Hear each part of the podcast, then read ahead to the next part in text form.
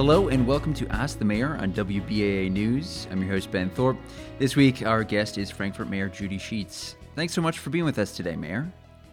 Hello, I'm glad to be on with you today, Ben. Always good to have you on.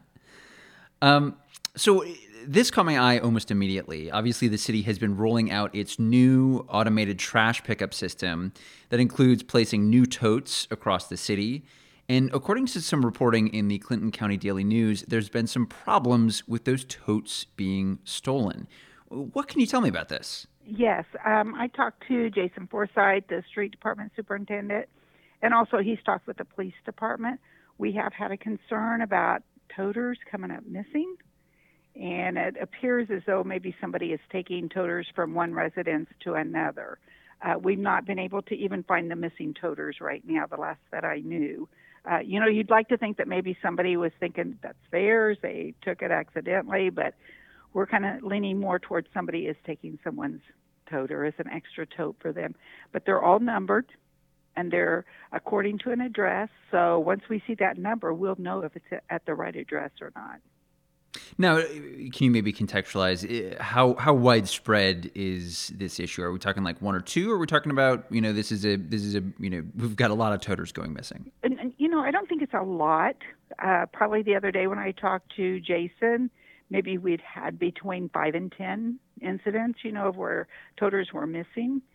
So that's not too many considering all that we put out. It's just something that we don't want to start to happen, and and people think that they can just go and take other people's toters and, and use them. So, you know, we thought it was early on. It'd be a good time to make sure everybody understood. Yeah, and one of the things I'm hearing you say here is that these toters are identified with a specific address. So if you take one, people are going to know. Yes, absolutely. Yes, we have a you know a master sheet, and it tells us what toter number goes at what address so if theirs comes up missing, we'll know what the number is on it. And so if they see it as they're out picking up trash, they'll realize it's at the wrong residence. Another thing uh, that caught my eye is that the city of Frankfort is launching an app, as I understand it. Uh, can you tell folks about what this app is going to do? Yes. Um, actually, I just put it on my phone myself yesterday. Um, you can go direct. It's a great app. I love it. Uh, Kimberly uh, Black, the community development director, came to me and to the Board of Works. Oh, it's been a few months back, and and had found this app and thought it was something that would really be helpful to our community, and and I thought it was a great idea. So once you put that app on, you can go directly to our website. You can go to our departments. Uh, we're going to have all the events listed. So I mean, it's going to be very very helpful once they download that app that they can get a lot of information for the city. So this is an app that's going to, you know, give people a lot of information about what's going on in the city, uh, you know, connect them to the various departments. I guess, you know, my main question when I saw this is like why is this something that we that we need? Are we having folks who are struggling to get in touch with the city? Are we having people who don't know where to go to look for information? What's happening here? You know, we do hear complaints from citizens that say, "Well, we didn't know this was happening. We didn't know this was going on." Or they don't know how to get a hold of one of the departments. And so we think this is just another way to communicate with our citizens. And it, it's really simple once you put that app on uh, your phone or your computer, and we think that's going to really help them to uh, communicate with the city, and we can communicate with them as well.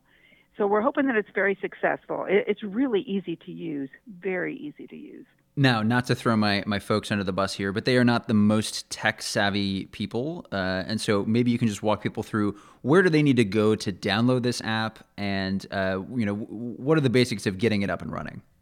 Okay, I actually downloaded mine from my Play Store. They can do that, or also we have a link on our web website, um, on our Facebook page. Sorry, on our Facebook page that they can go to, and then they can download it off of there. So it's really simple. Uh, like I said, I went to Play Store. I just looked up, you know, the Frankfort, Indiana Connect, and took about three minutes, I think, and it was off and running. There you go. Um, changing gears here a little bit, during the Board of uh, Works meeting, the fire chief made an unusual to my ears request for the city to look into battery powered tools. Can you tell me about that? Yes, um, it was. They needed to replace some of their tools, and he wanted to go. It's tools that we've replaced in the past. I mean, the same type, the same brand. So we wanted to stick with those. And then the tools that we take off of the one engine, we can put on the engine that we use. Engine number four it isn't always, you know, in service or always used. So we'll we'll pass those on to that one. And then he wanted to go with the battery operated that also are the same ones that we did. It's probably been six months ago or so that we also put some new tools on. Yeah, what does it mean to to transition to battery powered tools? You know, he's really a, a big advocate for battery powered. He thought it was much better um, for the environment and hmm. much uh, safer as well. Probably, you know that we know we have that charged tool ready to go and they don't have to worry about if it's going to be gas powered or you know whatever they have to do. But um, he's a big advocate for the battery powered tools. Yeah. Uh, also, at the Board of Works, we heard the police chief uh, asking for equipment for patrol units, including outfitting a canine unit. Uh, what can you tell me about this? Okay, I guess um, they've been talking about this for some time, and uh, they're able to get a canine unit, and they have selected the officer that is going to be the handler, and they're going to get the training here, right here in Clinton County. We have a, a trainer right here at the sheriff's department that's going to be able to work with us. So, is this going to be a brand new canine unit? Yes, yes, it will be a new one. Uh, Officer Caleb Thompson is going to be the handler for the new canine. And and how does this connect in? I know we spoke recently about the city getting, I believe, a grant uh, to help fund a new position with the police department. I mean, is this part of, uh, I guess, a pattern here with uh, the city of Frankfort kind of expanding its police uh, department? You know, I don't know that the new officer necessarily, you know, that we're getting on the grant, but I think we're always looking at ways that we can service the community better.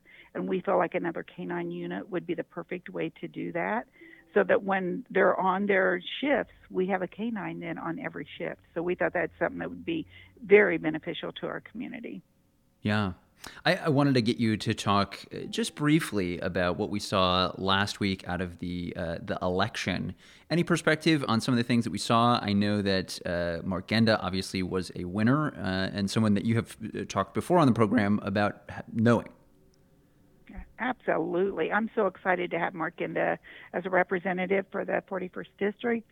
Um, it's always nice to have somebody in your community that's down at the State House that represents you. So uh, Mark's a great guy. He's an honest guy. He, he's, you know, just what we need down there at the State House. He's interested in the community here and his other constituents because he covers other areas besides Clinton County. He's Clinton County, Boone County, Tippecanoe County, there may be another one, but I know for sure those counties.